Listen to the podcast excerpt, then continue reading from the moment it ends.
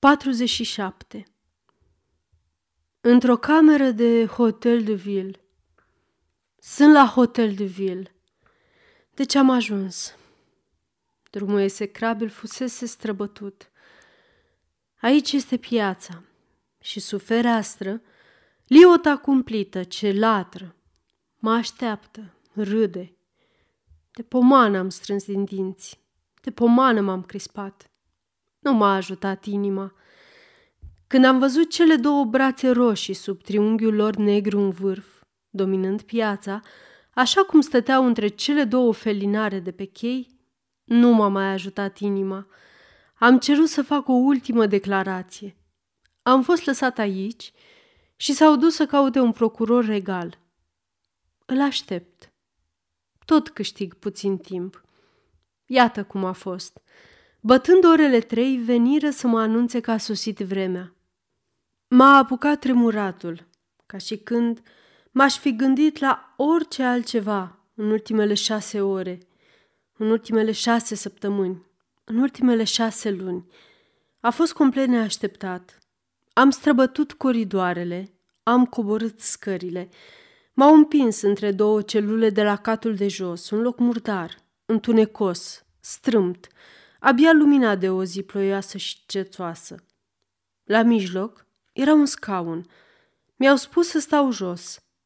M-am așezat. Lângă ușă și de-a lungul pereților se aflau câteva persoane în picioare, pe lângă preoși și jandarmi, și mai erau și alți trei oameni. Întâiul, cel mai vânjos, mai în vârstă, era gras și avea chipul roșu. Purta o redingotă și un tricorn ce își pierduse forma. El era.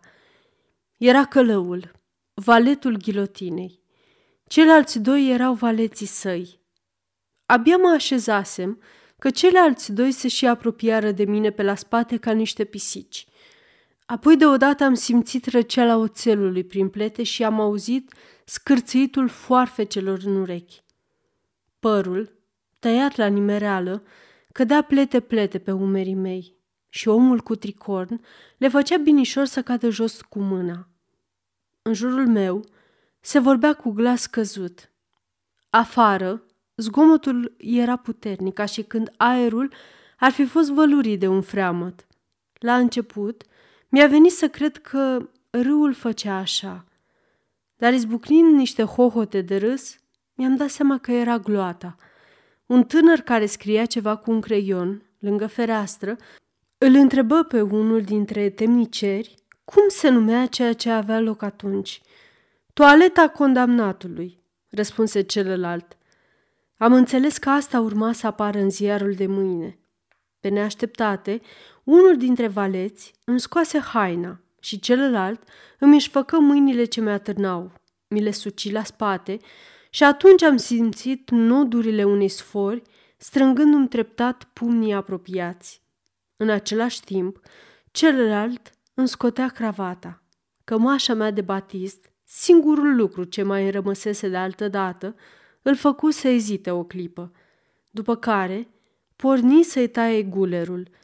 Când luarea această oribilă precauție, la înfiorarea oțelului ce îmi atingea gâtul, îmi tresăriră coatele și am gemut înăbușit, fără să vreau.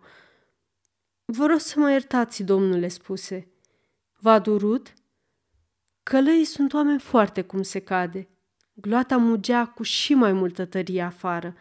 Bărbatul vânjos, cu chip înfloritor, îmi oferi o batistă muiată în oțet să o duc la nas. Mulțumesc, i-am răspuns cât de tare am putut. N-are rost. Mă simt bine. Atunci, unul dintre ei se aplecă și îmi legă picioarele cu o funie subțire ce mi îngăduia să pășesc, dar numai câte puțin.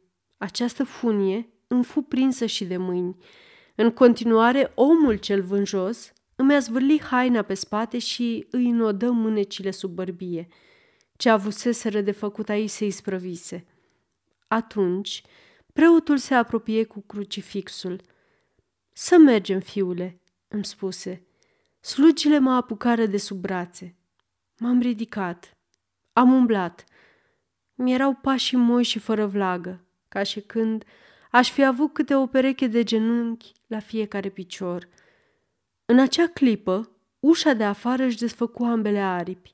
Urletele furioase, aerul rece, lumina orbitoare, irumseră spre umbra în care mă aflam. Am zărit brusc, mii de capete, strigând deodată în ploaie, îngăduind alandala pe rampa scării mare a palatului. În dreapta, la nivelul pragului, un rând de cai de jandarmerie, ușa scundă, neîngăduindu-mi să le văd decât picioarele din față și pieptul. Înaintea mea, un detașament de ostași, înținută de luptă. La stânga, spatele unei căruțe de care era sprijinită o scară țeapănă. Sinistru tablou, admirabil încadrat într-o ușă de temniță. Aceasta este o înregistrare Cărțiaudio.eu. Pentru mai multe informații sau dacă dorești să te oferi voluntar, vizitează www.cărțiaudio.eu. Toate înregistrările Cărțiaudio.eu sunt din domeniu public. Pentru această clipă temută, îmi păstrasem curajul. Am făcut trei pași și am apărut în prag. Uite-l! Uite-l! urlă mulțimea. Gata, iese!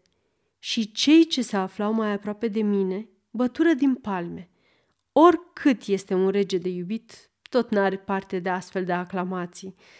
Căruța era ca oricare alta, cu un cal costeliv și un căruțaș cu o bluză groasă, albastră, cu desene roșii, asemenea celor ale zarzavagiilor de la bisetră. Bărbatul cel vânjos, cu tricorn, urcă întâiul. Bună ziua, domnule Samson!" strigau copiii spânzurați de garduri. Unul dintre valeți îl urmă. Bravo, Mardi!" strigară copiii din nou. Ambii luară loc pe bancheta din față. Era rândul meu. Am urcat destul de stăpân pe mine. Se ține tare, spuse o femeie din preajma jandarmilor. Această bandă atroce mă încurajează. Preotul veni să șadă lângă mine. Fusese așezat pe bancheta din spate cu spatele la cal. M-am cutremurat înțelegând această ultimă bunăvoință. Fac treburile astea cu umanitate. Am vrut să privesc în jurul meu. Jandarmi înainte, jandarmi în urmă, apoi mulțimea, gloată și iar gloată, piața anecată într-o mare de capete. Un pichet de jandarmi m-a așteptat la poarta gardului palatului. Ofițerul dădu ordin. Căruța și cortegiul se puseră în mișcare ca și când ar fi fost împinse înainte de urletele gloatei. Trecurăm de gard. În clipa în care căruța a cotit spre puntea schimbului, piața a tunat de la pavaj până spre acoperișuri, iar podurile și cheiurile au răspuns. Deci venea să crezi că urmează un cutremur de pământ. În locul acela, pichetul ce mă aștepta se adăugă escortei. Jos pălăria! Jos pălăria! Strigau în același timp o mie de guri. Ca în fața regelui! Atunci am râs și eu cumplit și am spus preotului. Ei pălăria, eu capul. Mergeam la pas. Cheiul cu flori exalta miresme. Era zi de târg. Floreresele își părăsiseră buchetele de dragul meu.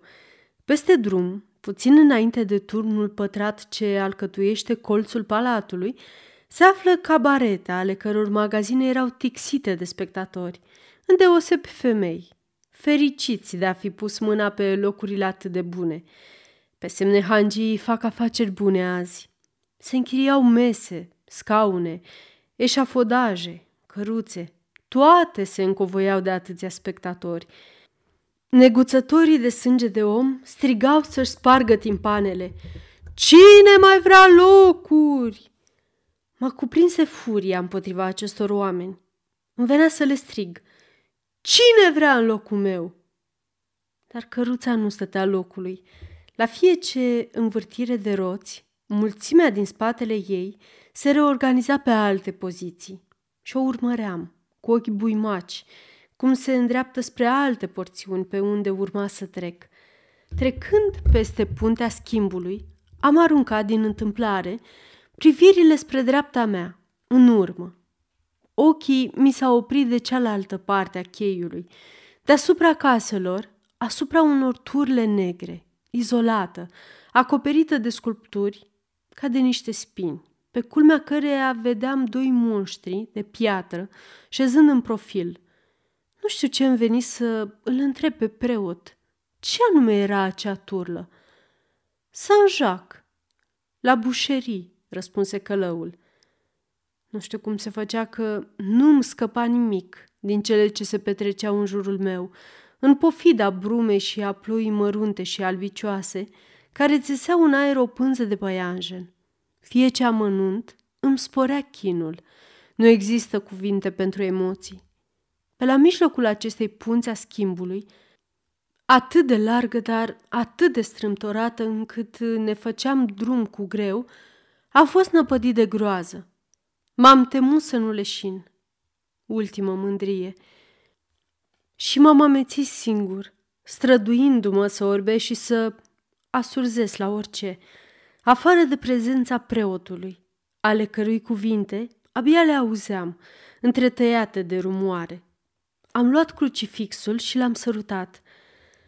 Ai milă de mine, Dumnezeule, am spus și m-am străduit să mă agăs de acest gând, dar fie ce zdruncinarea căruței mă zguduia.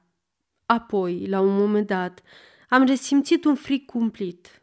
Ploaia îmi străbătuse veșmintele, îmi uda pielea capului, prin părul tăiat scurt. Tremur de frig, fiule?" s-a interesat preotul. Da, i-am răspuns, dar nu era numai frigul. Trecând de pod, femeile mă plânseră că eram atât de tânăr. Am apucat-o pe cheiul fatal.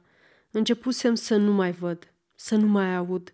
Toate glasurile acelea, toate capetele de la ferestre, de la uși, de la gardurile prăvăliilor, de pe stâlpii felinarelor, spectatorii aceia nesățioși și cruzi. Mulțimea aceasta care toată mă cunoștea, eu necunoscând pe nimeni. Drumul acesta pavat și zidit cu chipuri omenești. Eram beat, prostit, înnebunit. Apăsarea atâtor păreri de rău era de nesuportat. Mă clătinam așadar pe bancă, nemai fiind atent nici măcar la preot, cu crucifixul său. În tumultul ce mă împresura, nu mai făceam deosebire între strigătele de milă și cele de bucurie, între râs și plâns, între glasuri și zgomote. Toate alcătuiau o rumoare ce răsuna în capul meu ca alarma lovită. Ochii mei citeau mecanic firmele prăvăliilor. O stranie curiozitate mă îndemnă, la un moment dat, să-mi întorc capul și să privesc acel ceva către care înaintam. Era o ultimă bravadă a inteligenței. Dar trupul nu voia aceasta. Ceafa mea rămase inertă și parcă moartă înaintea mea. Am zărit numai, pe stânga, dincolo de râu, turla lui Notre-Dame, care, văzută de unde mă aflam, o ascundea pe cealaltă. Este aceea cu steagul. Era multă lume acolo și vedea de sigur bine. Și căruța mergea înainte, înainte, și prăvăliile rămâneau în urmă, și firmele treceau una după alta, scrise, pictate, aurite, și gloata râdea și bătea din picioare noroi. Și eu mă lăsam dus, așa cum cei ce adorm se lasă purtați spre visurile lor. Deodată șirul prăvăliilor ce îmi preocupau ochii se tăie în unghiul unei piețe. Mugetul mulțimii devenise mai cuprinzător, mai lătrător, tot mai vesel. Căruța se opri pe neașteptate, de era cât pe ce să cad cu obrazul pe scânduri. Preotul mă susținu. Curaj, șopti. Se adusese o scară în spatele căruței. Îmi dădu brațul, am coborât. Apoi am făcut un pas. M-am întors să mai fac unul și n-am putut. Văzusem între cele două felinare ale cheiului un lucru îngrozitor. Ah, era realitatea. M-am oprit ca și când aș fi primit o lovitură. Am o ultimă declarație de făcut. Am strigat fără glas. Am fost urcat aici. Am cerut să fiu lăsat să pun pe hârtie ultimele mele voințe. Mi-au dezlegat mâinile, dar funia este aici, gata. Și restul este jos.